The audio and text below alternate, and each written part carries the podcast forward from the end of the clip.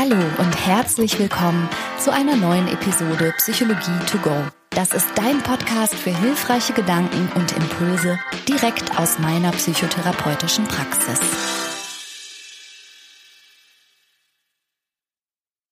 Hallo, schön, dass du eingeschaltet hast. Das ist eine neue Episode von Psychologie to go und heute geht's um ein Thema, das ich schon ein bisschen länger im Kopf spazieren trage, die sogenannte querulatorische Störung.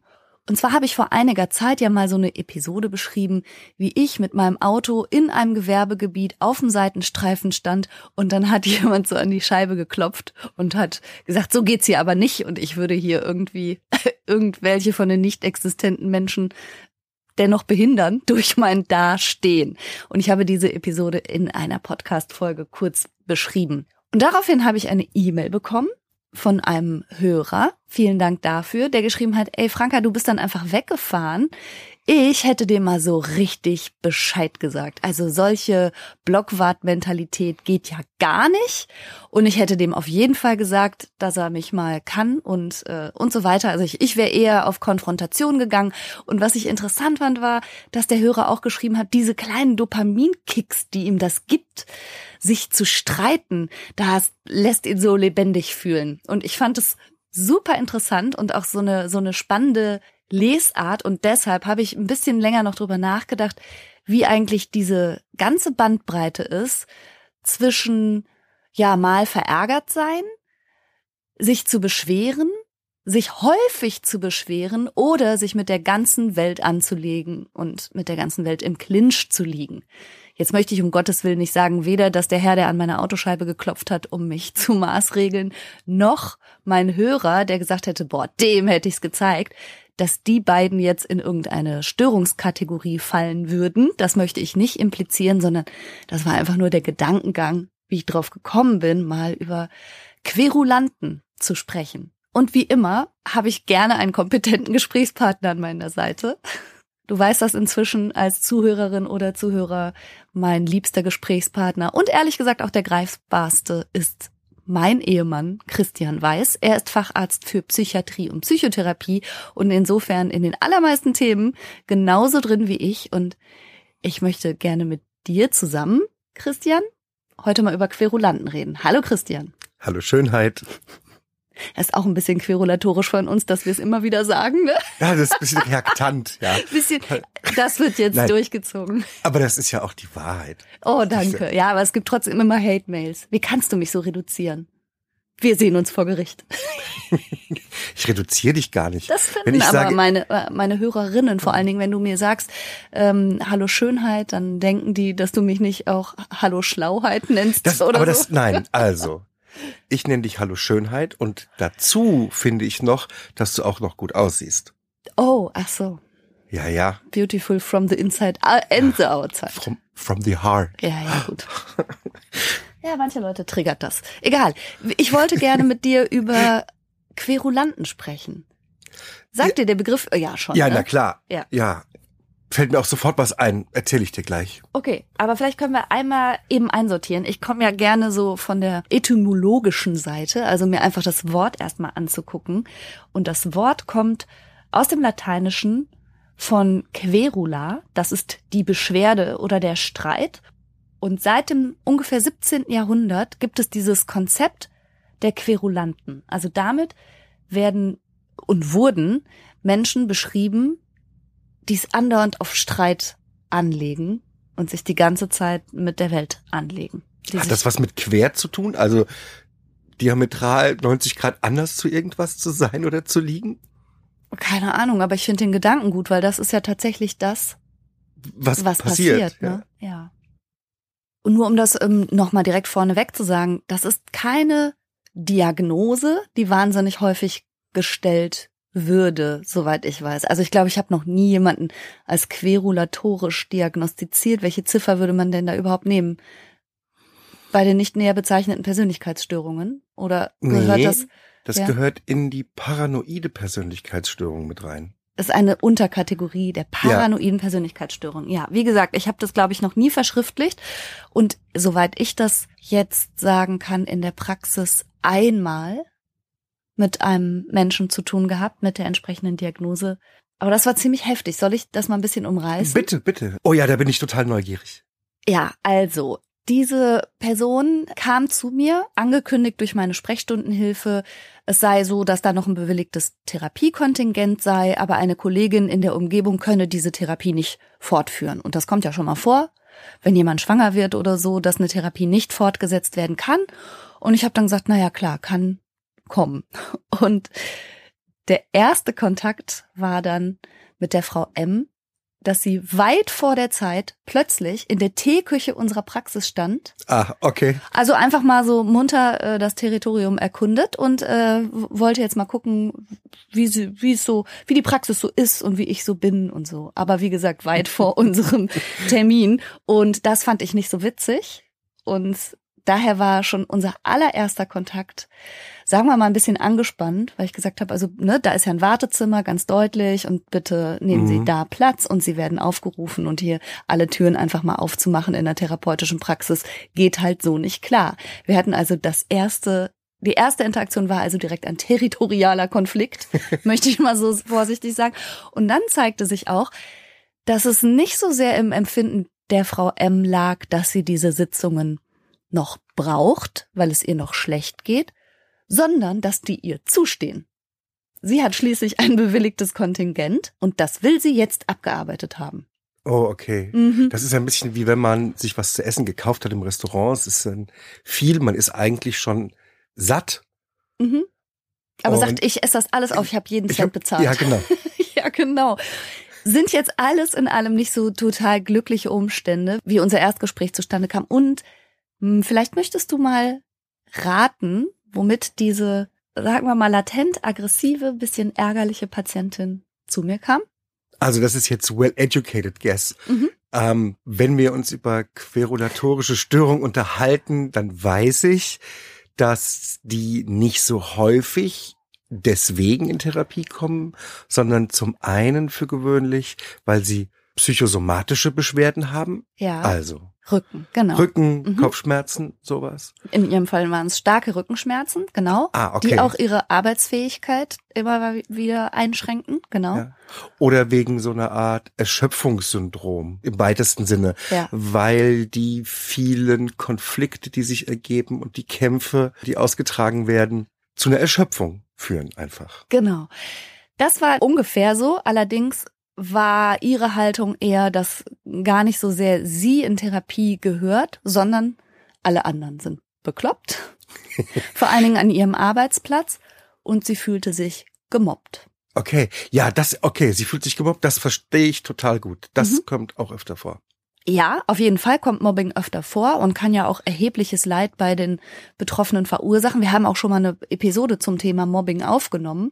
Also es war allerdings jetzt im Fall der Frau M und nachdem ich sie etwas besser kennenlernte, klar so, dass sie sich zwar als Opfer von Mobbing wähnte, sagen wir mal, aber diese ausgesprochene Kraft, mit der sie selbst Konflikte befeuert hat oder heraufbeschworen hat, wie sie immer nur sich im Recht sah und alle anderen verunglimpft hat, das war schon sehr, sehr auffällig, so dass mir dann schon die Idee kam, hm, vielleicht haben wir es eben nicht mit Mobbing zu tun, sondern vielleicht hat die Frau M diese sogenannte querulatorische Störung. Ja, interessant. Es kann aber eben sein, da kommen wir vielleicht gleich nochmal drauf, dass tatsächliches Mobbing oder was ähnliches draus wird. Ja, das stimmt. Ja, das stimmt. Ja. Also tatsächlich hat die Frau M etliche Male ihren Arbeitsplatz wechseln müssen, mhm. sie, weil sie jeweils ganz schwer in Konflikte eben geraten ist, in Streitigkeiten, weil sie es nicht ertragen konnte, zum Beispiel zu tun, was Vorgesetzte ihr sagten also auch mit Territorialität, ne? Also sie war ja schon in die Praxis reingeplatzt und einfach mal durch alle Türen gegangen, ne? Obwohl sehr ersichtlich ist, wo der Wartebereich ist. Und das war halt auch Frau M. Also sie ist überall, ich verwende jetzt mal bewusst so eine kriegerische Vokabel, wie so ein Panzer einmarschiert und hat aber direkt auch Regeln und Forderungen aufgestellt an ihr ganzes Umfeld. Und nach ihrem Erleben war es halt Mobbing, wenn das Umfeld gesagt hat, ja, nee, Moment mal. So geht's halt nicht. Oder wir machen das hier so. Oder bitte kommen Sie nicht 20 Minuten vor dem Termin und latschen in alle Türen rein. Also das war für sie ein Affront. Dadurch fühlte sie sich gemobbt, ohne ein gutes Bewusstsein dafür zu haben, dass in dem Fall aber sie diejenige war, die Grenzen überschritten hat und sich auch sozial unangemessen verhalten hat. Das gehört ja auch letztendlich so in die Kriterien mit rein. Genau. Unsere fleißigen Hörer wissen das ja mittlerweile, dass es für die meisten psychischen Störungsbilder ähm, so eine Art Kriterienkatalog gibt und dann für gewöhnlich heißt es dann immer, das, das und das sind die Kriterien und davon muss man drei oder vier oder sechs davon und sechs genau. davon erfüllt haben und dann hat man dies und das. Ja, du hattest ja, ja jetzt gesagt, die querulatorische wird unter der paranoiden Persönlichkeitsstörung subsumiert, aber vielleicht kannst du mal sagen, was genau wären denn Kriterien, um jemanden da einzusortieren? Also da man ja keine querulatorische, sondern nur eine paranoide Persönlichkeitsstörung äh, offiziell diagnostizieren kann, lauten dafür die Kriterien zum einen eine übertriebene Empfindlichkeit bei Zurücksetzung, mhm. die Neigung zu ständigem Groll mhm. wegen einer Verletzung oder einer Beleidigung. Einer echten oder weil sie das so fühlen? Na, weil sie es erstmal so fühlen. Ja, okay. Aber, aber ja, da muss man ja klar dazu sagen, ne? Ja. sich beleidigt zu fühlen heißt ja mitnichten, dass man wirklich auch beleidigt wurde. Gerade nicht bei Menschen mit einem paranoiden Stil oder einem querulatorischen Stil. Die fühlen sich beleidigt durch ganz normales Verhalten, das sie aber interpretieren. Ja.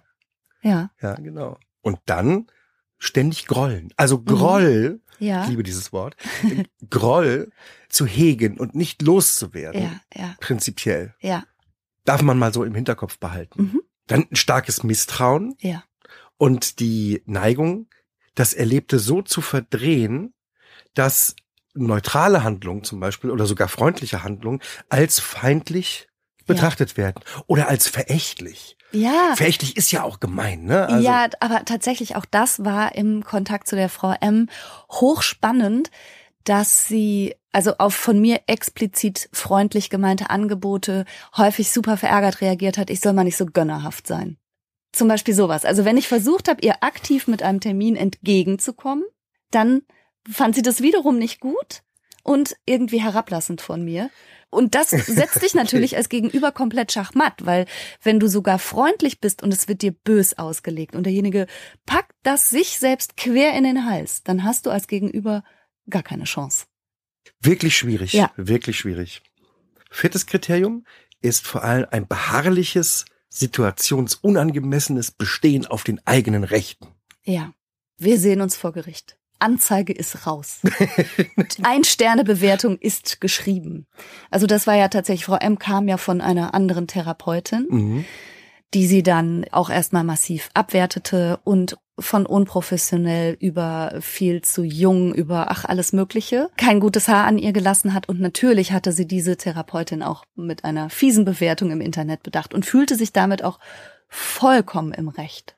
Das fünfte Kriterium besteht in häufigem Misstrauen gegenüber der sexuellen Treue des Ehe- oder Sexualpartners. Ah ja, okay, das war jetzt bei Frau M insofern kein Thema, als sie keine Partnerschaft hatte. Also sie war eigentlich von ihrem Naturell her so sehr auf Konfrontationskurs. Also auch ich habe das ja so erlebt, dass im Grunde nahezu jedes Gespräch mit ihr eine Argumentation war. Also sie hat immer versucht, den Fehler zu finden, irgendwie in die Opposition zu gehen, also es hatte dementsprechend, obwohl die Frau M, wie alt wird sie gewesen sein zu dem Zeitpunkt, Ende 40, also sie hatte keine Partnerschaft und sie hat auch kein festes Arbeitsverhältnis über die Probezeit hinaus geschafft. Je.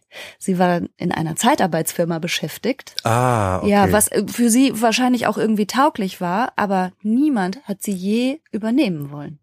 Und also von daher Misstrauen und Zweifel an der Untreue spielten jetzt bei Frau M keine Rolle.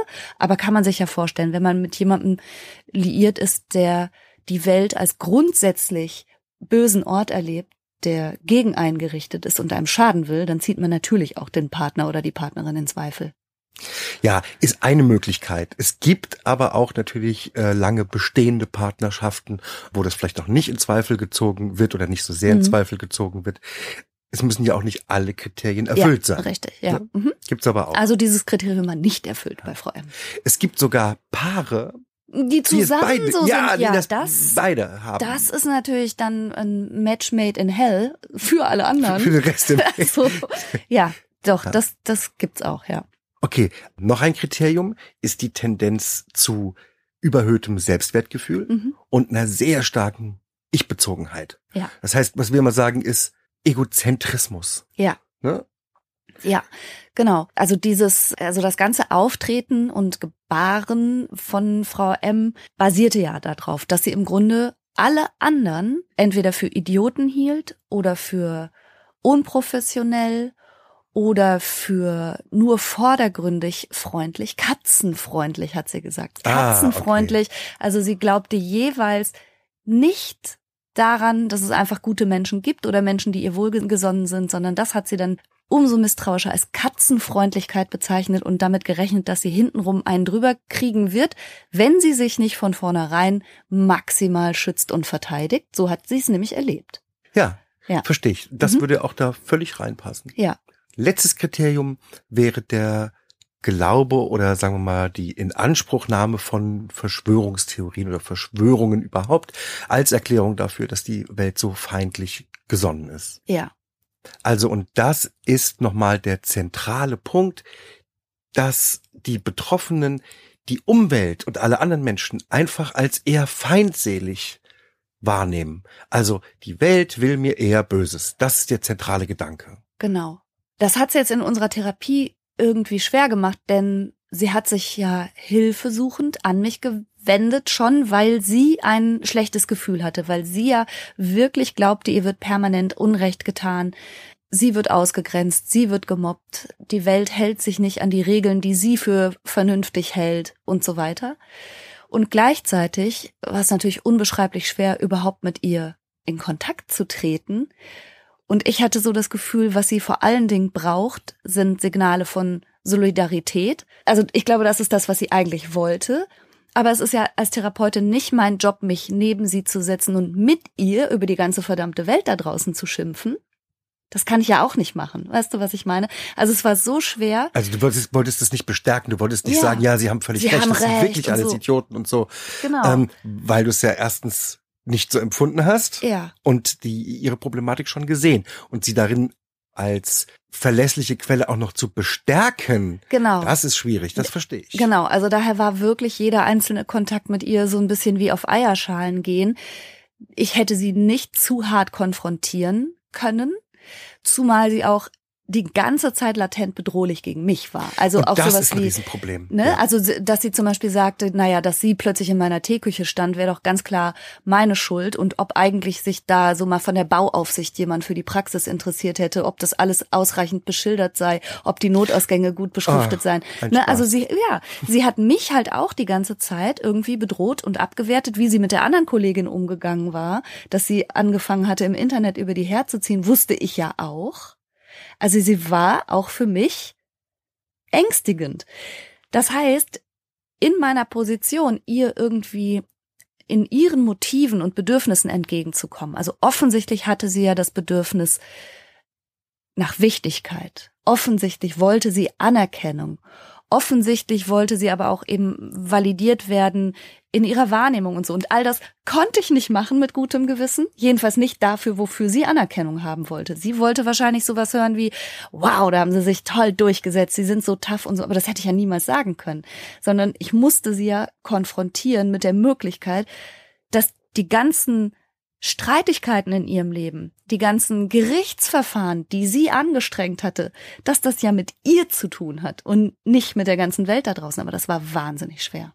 Die ständige Bedrohung, die über jeder Beziehung steht, Ja, macht eben das Beziehungsleben mit den davon Betroffenen, ich sage jetzt mal Patienten, mhm. so schwierig.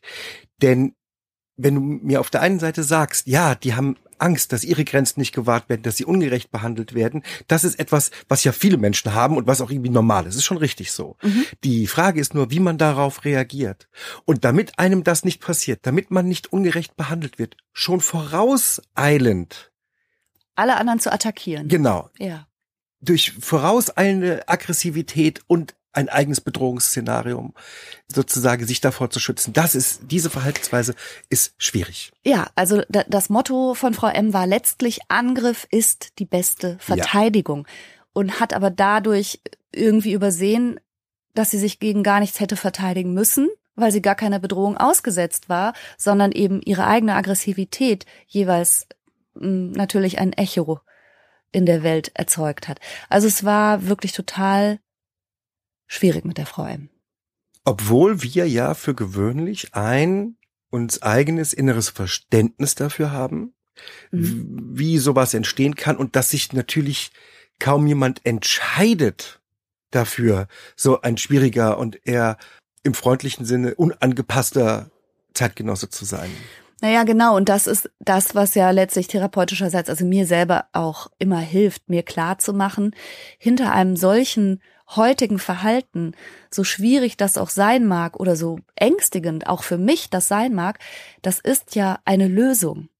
Also alles, wie eine Person sich im Hier und heute zeigt, ist das Beste sozusagen, was sie gelernt hat zu zeigen, vor dem Hintergrund der eigenen Geschichte. Also fast alles, wie eine Person ist, hat ja Wurzeln und ist das Ergebnis davon, dass sie vielleicht ein Stück weit so werden musste. Und das hilft mir dann auch wirklich Mitgefühl auch für so schwieriges Verhalten zu bekommen, weil dann kann ich mir nur vorstellen, dass eine Frau M, als sie ein kleines Mädchen war, wahrscheinlich wirklich massive Grenzverletzungen erlebt hat.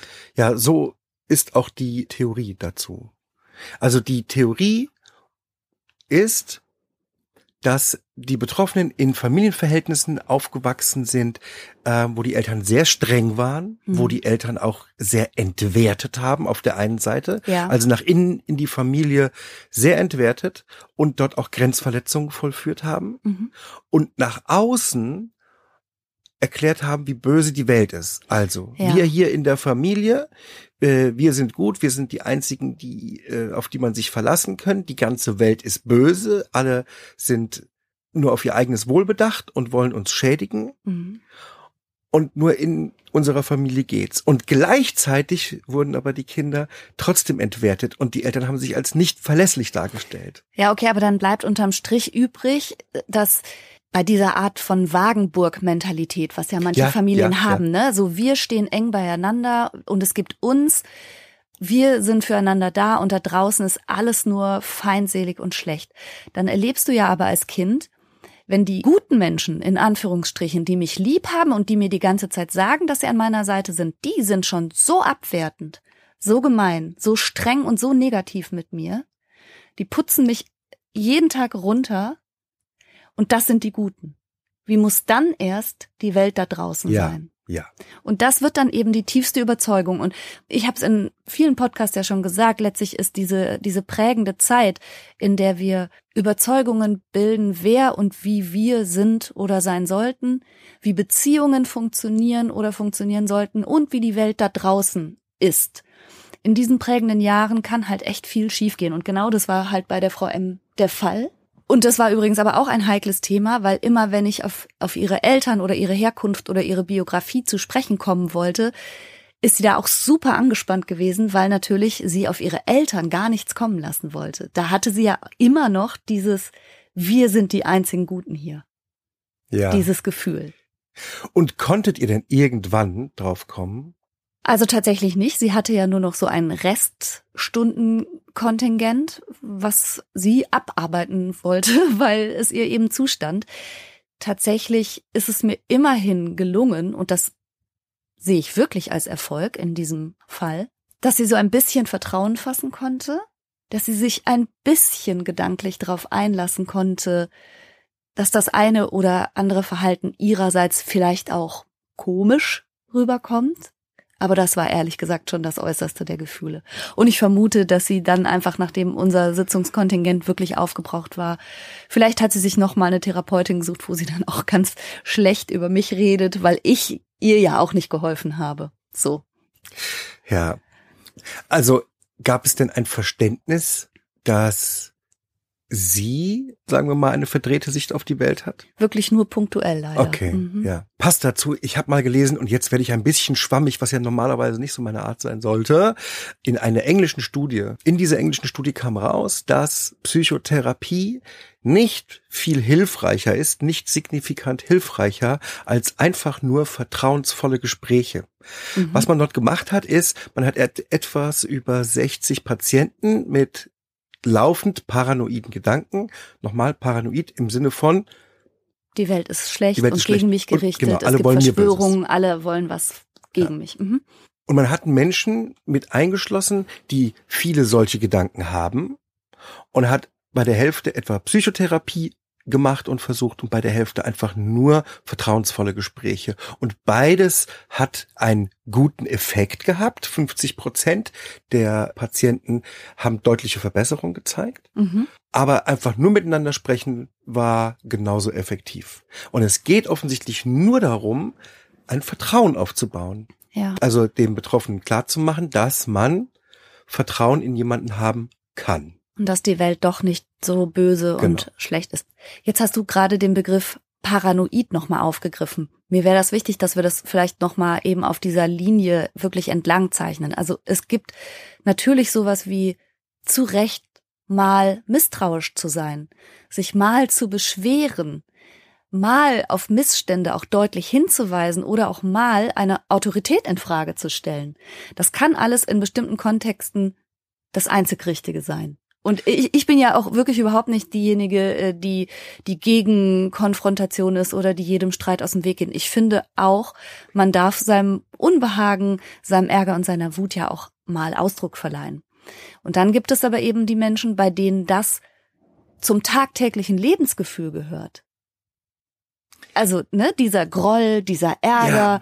sich verarscht fühlen, sich hintergangen fühlen und ständig in irgendwelche Streitigkeiten verwickelt zu sein. Und noch einen Schritt weiter kommt dann vielleicht ein wirklicher Wahn hinzu, also eine wahnhafte Überzeugung. Und das wäre dann nicht mehr eine Persönlichkeitsakzentuierung, sondern von da aus schwappt es dann tatsächlich auch zum Beispiel in ein psychotisches Geschehen, dass die Leute glauben, ich werde wirklich verfolgt, ich werde wirklich beobachtet. Mich haben sie wirklich auf dem Kieker. Und das scheint ja schon so ein Kontinuum zu sein. Ja, also zum einen das Paranoide, man ist mir feindlich gesonnen, wenn man das gar nicht hat, mhm. wenn man sozusagen gar nicht glauben kann, dass jemand einem auch mal Böses wollen würde, mhm. dann liegt das auf der einen Seite mhm, mhm. von Persönlichkeit. Das ist auch ist nicht, nicht so richtig gesund. wahr, ne? Ja, weil, ja. weil es kann eben schon mal sein. Also es gibt sowas wie auch ein gesundes Misstrauen. Ja, ja. Genau. Mhm. Ne? Also zu denken, dass niemand auf der Welt einem jemals etwas Böses wollen würde, ist naiv und nicht schlau. Ich fürchte, ich tendiere so ein bisschen dahin. Ich kann, im, ich kann, nee, wirklich, ich kann oft nicht glauben, wie Menschen drauf sind. Mein Vater hat gestern einen Anruf bekommen, wo eine Frau weinend gesagt hat, Papa, Papa, ich habe einen Unfall gehabt und wollte natürlich Geld von ihm. Mein Vater ist auf Zack, der hat sofort aufgelegt und der wusste, dass ich das jetzt nicht sein kann. Aber da, also das macht mich fassungslos, wie böse die Welt wirklich sein kann. Ich bin eher, glaube ich, auf dem Spektrum unterwegs, dass ich es immer gar nicht glauben kann, wie viel kriminelle Energie, wie viel Boshaftigkeit in Menschen stecken kann. Ja, genau. Wie gesagt, auf dieser Seite zu stehen, ist auch nicht nur schlau. Und ja. auf der anderen Seite zu stehen, alles und jeden und immer irgendwie für bösartig und feindselig ja. zu halten, ja. ist halt auch nicht richtig. Mhm. Ne? Jetzt bin ich nicht ganz sicher, du sagst, wenn es dann ins Wahnhafte kippt. Wahnhaft, das muss ich vielleicht mal ganz kurz erklären, bedeutet eine realitätsferne Überzeugung, die völlig unkorrigierbar ist. Also völlig unkorrigierbar. Und man nennt die dann privativ. Das heißt, nur derjenige hat die Überzeugung. Mhm. Und das ist kein allgemeiner Glaube oder so. Und sie muss apodiktisch und a priorisch sein. Ja, schön. Ah, apodiktisch. Also aus den, ja, unverschieblich und aus den äh, eigenen Gedanken geboren. Das heißt, es ist nicht ein Ereignis gewesen, das die Überzeugung beweist tatsächlich, sondern es ist aus den eigenen Gedanken im Vorhinein entstanden. Genau, aber dieser Begriff Paranoid, den gibt es eben in Kombination mit als Persönlichkeitsstörung. Die paranoide Persönlichkeitsstörung gibt es, die eben gekennzeichnet ist durch die Kriterien, die du gerade vorgetragen hast. Und es gibt aber auch eine paranoide Schizophrenie. Und das ist, sagen wir mal, ein dimensionaler kategorialer Unterschied. Wollen wir uns Wir da nicht verzetteln? Ja, heute ist echt complicated. Also in beiden Diagnosen kommt das Wort paranoid vor und bei beiden Diagnosen ist dieses, äh, die Welt ist mir feindlich gesonnen und ich, ich werde angegangen und was ich mache ist nur, dass ich mich nur verteidige und schütze. Das ist ja die tiefste Überzeugung der Menschen. Und manchmal kommt eben wirklich bei der paranoiden Schizophrenie hinzu, dass die Leute auch Dinge wahrnehmen in Form von Halluzinationen oder so, Ich würde das die das verschärfen. ja, ich würde das gern trennen. Ja. Also ich halte das für zwei wirklich ziemlich verschiedene Sachen, auch wenn die unterschiedlich aussehen können. Also eine starke paranoide Persönlichkeitsstörung kann theoretisch schon so aussehen wie eine ganz leichte, in Anführungszeichen, Paranoide paranoide Schizophrenie, Schizophrenie. mhm. Aber ich halte das für zwei ziemlich getrennte Dinge. Allein schon deswegen, weil ich jetzt, und jetzt äh, hoffe ich, dass ich äh, keinen Ärger mit Kollegen bekomme, weil ich behaupte, dass Medikamente zum Beispiel sehr gut gegen die paranoide Schizo- ja, Schizophrenie genau, helfen. ja. Da ist ein, da liegt im Stoffwechsel ein anderes Problem zugrunde. Ja. Und bei einer Persönlichkeitsstörung, da wissen wir, helfen Medikamente immer wenig. Das stimmt total und es sieht halt von außen schon mal ähnlich aus, aber genau wie du sagst, wir haben ja beide in der Psychiatrie unsere Erfahrungen gesammelt, auch mit Patienten und Patientinnen, die, was weiß ich, draußen im sechsten Stock auf der Fensterbank rumklettern, weil sie wirklich denken, gleich bricht die CIA die Tür auf, weil sie einen paranoiden Verfolgungswahn haben und nach wenigen Wochen mit Medikation sind sie wieder vollkommen von diesen Gedanken Ja. erholt und erlöst und wissen selber nicht mehr, wie sie sowas glauben konnten. Und das gibt es eben bei Menschen mit dieser paranoiden Persönlichkeitsstörung nicht. Zumal die Persönlichkeitsstörung immer eben auch auf der eigenen Biografie fußt und eine Psychose kann sich auch in relativ rapidem Verlauf plötzlich ereignen, ohne dass derjenige vorher jemals so misstrauische Züge hatte. Genau. Und geht auch relativ zügig unter Medikation wieder weg. Ja. Das kann man von der Persönlichkeitsstörung nicht erwarten. Ja. Ja, wobei ich immer noch finde, es gibt dieses interessante Schnittfeld. Du hast ja gerade schon gesagt, bei der querulatorischen Persönlichkeit, dass das da manchmal schon auch in sowas wie Verschwörungsmythen kippt. Und da kann man sich dann fragen, wie psychosenah ist das oder auch nicht, wenn einer wirklich glaubt, ich hab's hier geblickt, alle anderen sind Schlafschafe, die sich nur verarschen lassen, aber mit mir nicht. So, weißt du?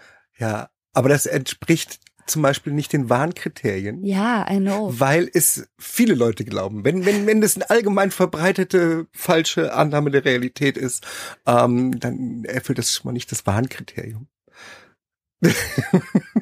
so, Massenwahn. Well, ich lasse es mal so stehen. Mit einer hochgezogenen Augenbraue. Ja, also Menschen mit einer querulatorischen oder paranoiden Persönlichkeitsakzentuierung oder Störung, für die ist die Feindseligkeit der Welt eben nicht unkorrigierbar. Es ist nur sehr schwierig. Ne, die brauchen lange und brauchen viel Zeit. Was ein Riesenproblem ist übrigens für deutsche Gerichte oder für Gerichte, Ja. was vermutlich weltweit. Ja, ne? ja. Also Leute mit so einer querulatorischen Störung beschäftigen deutsche Gerichte bis zum letzten. Ja, hattest du das nicht auch mal in deinem persönlichen Umfeld, das Vergnügen? Ja, das habe ich ja am Anfang der Folge gesagt, das würde ich gerne noch erzählen. Und tatsächlich ist es so, bei Menschen, die ich sehr gut kenne, die hatten ein Grundstück, was an eine Wiese eines Landwirts angrenzte. Und es gab ein kleines Mäuerchen, was die Grenze mit bildete und das war etwa einen Meter lang. Und von diesem Mäuerchen zu diesem riesigen Grundstück ragte eine äh, Dachziegelschindel etwa zweieinhalb Zentimeter auf die Wiese des Landwirts. Also warte, die Mauer stand richtig, aber die Schindeln, die die Mauer schützen sollten vor Witterung, die ragte rein. Ja. In die, Luft ragte über der Wiese. Ja, und zwar Oh, etwa mhm. zweieinhalb Zentimeter über die Strecke von einem Meter. Mhm. Das Also im Verhältnis zum. Grundstück, Kinder, ja, im Verhältnis zum Grundstück muss man sich, das weiß ich gar nicht, wie man das vorstellen kann. Das ist wie, Oh wow, okay, okay, okay, krass. ich weiß nicht, eine, ein Laptop auf der gesamten Welt oder so. Ich weiß nicht. Naja, jedenfalls ähm, hat der Landwirt da prozessiert Ja, oje. dagegen, dass das äh, nicht geht. Das ist sein Gebiet, das darf man nicht. Und Im Luft, Luftrecht sozusagen. ja, ja, richtig, die Mauer war ja auch noch so 1,20 hoch oder so. Ja. Ja, und Prozesse führte er übrigens so ziemlich gegen jeden. Ja, wahrscheinlich sind ja auch Dorf. irgendwelche Äste mal. Bäume könnten gewachsen sein und ihre Äste über sein Grundstück erstrecken. Sowas zum Beispiel veranlasst Menschen, andere Menschen zu verklagen. Ja. Wow. Und man, man kann ja, ach, man kann ja auch irgendwie Streit haben. Der Witz war bloß, diese mir nahestehenden Leute hatten keinen Streit mit dem, sondern es ging wirklich um, es gab auch noch andere Kontakte im Leben und es ging wirklich nur um diese zweieinhalb Zentimeter. Und das war, das sah so lächerlich aus, weil das Grundstück groß war und das niemand konnte das eigentlich sehen. Ja, Aber das ist, was du vorhin gesagt hast, ne? Sein Territorium, seine Grenzen ja.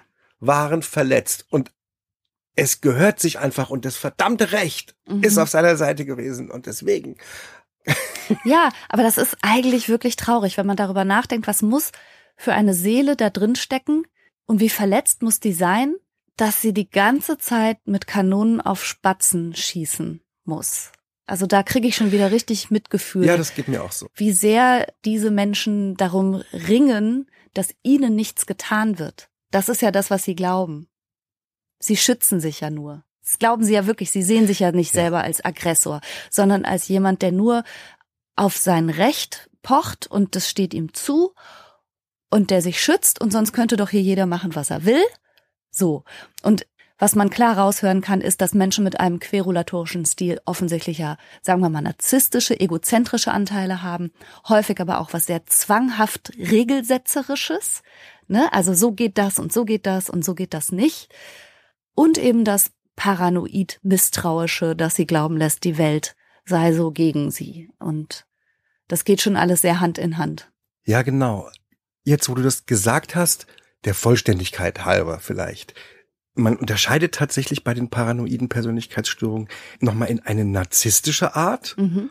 und in eine antisoziale Art. Mhm. Da ist es zum Beispiel so, dass ähm, die Betroffenen sehr kämpferisch sind und sich selbst auch feindselig zeigen. Das Ja. ist das ist die Spielart davon, die tatsächlich etwas gefährlich werden kann auch, Ja, ja. weil sie in Gewalt umschlagen könnte.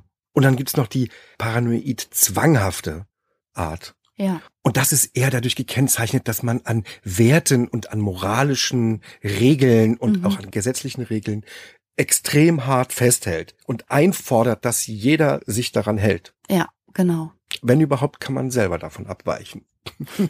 Genau. Und einfach mal bei anderen Leuten in die Teeküche latschen. Das ist kein Problem. Entschuldige, Ja. es stand da doch nirgendwo betreten verboten. Ja. Ja, und wenn das äh, nirgendwo steht, dann, Dann ist ja man's. betreten erlaubt. Mhm. Bitte dich. Ja. Also allem Regeln in diesem Land. So ist es. Alles in allem war das eine nicht erfolgreiche Therapie und auch das gehört natürlich zur Wahrheit dazu.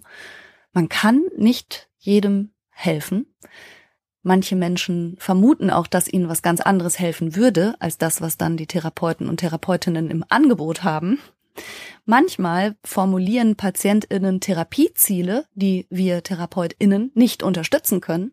Also es gibt viele Gründe, warum Therapien nicht gut laufen. Und in dem Fall war es so, dass wir nur noch ein kleines Kontingent hatten und uns grundsätzlich gar nicht so sehr darüber einig waren, wie wir diese Zeit verbringen mögen. Und ja, Frau M war mit mir nicht happy. Das verstehe ich. Ihr hattet eben auch ein bisschen zu wenig Zeit. Denn soweit ich das noch aus der englischen Studie im Kopf habe, braucht man mindestens 25 Stunden. Nee, die hatten wir nicht. Und die braucht's aber. Ein Motto lautet ja durchaus, dass man das Beziehungskonto erstmal auffüllen Ja. muss, um dann ein bisschen was Stück für Stück davon äh, sich mal leisten zu können. zu sozusagen. konfrontieren Ja. und überhaupt darauf hinzuweisen und so. Genau. Da muss man erstmal ein bisschen Credit bei den Leuten haben, bevor man dann wieder ein bisschen was abbucht, indem man unschöne Dinge sagt in der Therapie. Und die Zeit haben wir schlicht und einfach nicht gehabt und Trotzdem ist das was, wo ich bis heute drüber nachdenke, wie spannend das eigentlich ist, dass Menschen sich ausgerechnet in ihren Groll mit der Welt so verbeißen. Und als sei das fast so ein bisschen wie der Sprit, der sie am Laufen hält, als würde ihnen das eine gewisse Energie auch geben, finde ich immer wieder interessant. Menschen so an sich. Ja, wir haben mit Sicherheit den interessantesten Beruf der Welt. Ich empfinde ja, das so. das finde ich nach auch. wie vor. Ja. Was Also- ist denn eigentlich aus der Mauer geworden? Musste die zurückgesetzt werden, beziehungsweise mussten die Schindeln ab? Also ich weiß, dass das Mäuerchen noch so steht. Was heißt das? Ich weiß ehrlich gesagt nicht, wie das gerichtlich ja, gut, aber, ausgegangen ja, ist. Ja, aber, du, aber da, dann wissen wir doch, dass das Gericht offensichtlich gesagt hat, hier ist kein Änderungsbedarf, weil jemand Ah. mit einer querulatorischen Störung wie dieser Nachbar, der hätte doch auf jeden Fall darauf beharrt, dass das, wenn das Gericht ihm auch noch Recht gegeben hätte, sofort abgeflext wird da, die zwei Zentimeter. Manchmal weiß man es nicht so ganz genau, wer was ins Felde führen kann. Vielleicht gibt es sowas wie Bestandsschutz oder äh, vielleicht gab es auch einen Vergleich. Ich bin dann nicht Ja, so okay. drinne. Ne? Ja. Dann hätte vielleicht auch die liebe Seele Ruhe gehabt Mhm. des Landwirts. Keine Ahnung, gib mir so und so viele hundert Euro und dann kannst du es so lassen. Wahnsinn, ja. Aber das würde bedeuten, das wäre eine Befriedigung. Ne? Das würde bedeuten, dass die, dass er freiwillig oder für was seine Grenzen auch im Kopf etwas verschoben hat. Ja. Und dann hat er es aber gemacht. Dann hat Seine Grenze gemacht. ist ja gewahrt geblieben Ja, dann. ja, ja, ich verstehe. Ja, okay. Naja, es gibt so anstrengende Zeitgenossen. Trotzdem möchte ich nochmal ermuntern, wenn es geht, auch vielleicht ein bisschen Mitgefühl zu entfalten oder darüber nachzudenken, wow, was mag dahinter stecken, dass jemand so werden musste. Und gleichzeitig finde ich auch, man muss sich auch nicht alles gefallen lassen. Das bleibt auch die Wahrheit. Also, was kann man mitnehmen heute?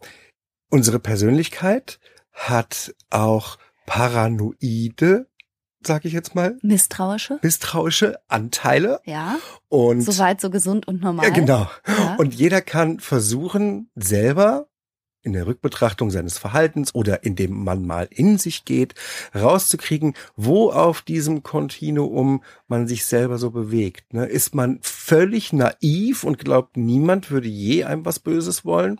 Ma, glaube ich nicht dran. Oder hat man das Gefühl, dass fast alle einem was Böses wollen? Ja. Und, Und- wie so oft liegt wahrscheinlich nicht nur die Wahrheit, sondern auch die eigene mentale Stabilität in der Mitte. Und wenn man selber von sich weiß, man befindet sich mehr auf der einen oder mehr auf der anderen Seite, ruhig mal drüber nachdenken, ob es eine Möglichkeit gibt, tief durchzuatmen oder sich ein bisschen mehr anzuspannen, um ein wenig in die Mitte zu kommen, mehr Genau. in die Mitte zu kommen. Ja, ich komme von der eher nicht so misstrauischen Ecke mal ein bisschen mehr in die Mitte. Weil es gibt Leute, die alte Menschen am Telefon ausbeuten. Ja, Unverschämt. Unverschämt. Wenn ich die kriege, Klage ist raus. nee, ehrlich. bist du da nicht verständnisvoll und sowas und willst dich erstmal Nein, das sind Verbrecher, da bin ich nicht verständnisvoll. Ich habe mir meinen Beruf ausgesucht. Mit Tätern arbeite ich nicht. Ganz ja, machen generell. wir beide nicht. Ne? Ja, Dankeschön. Ja, danke dir. Okay, also wenn ich mich mal beschwere, bin ich noch kein Querulant. Nee. Also nicht ganz klaglos durchs Leben gehen ist okay. Nee, ich finde, wie gesagt, Wut, Beschweren und mal auch deutlich was anzuprangern, super wichtig. Aber diesmal liegt die Betonung auf mal. Okay, danke schön fürs Einschalten. Danke für deine Zeit und dein Interesse und hör gerne nächsten Sonntag wieder rein. Tschüss. Tschüss.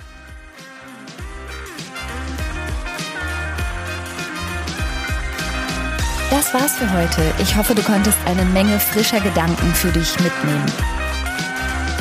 Mehr davon gibt's auch auf meiner Seite www.franca-ceruti.de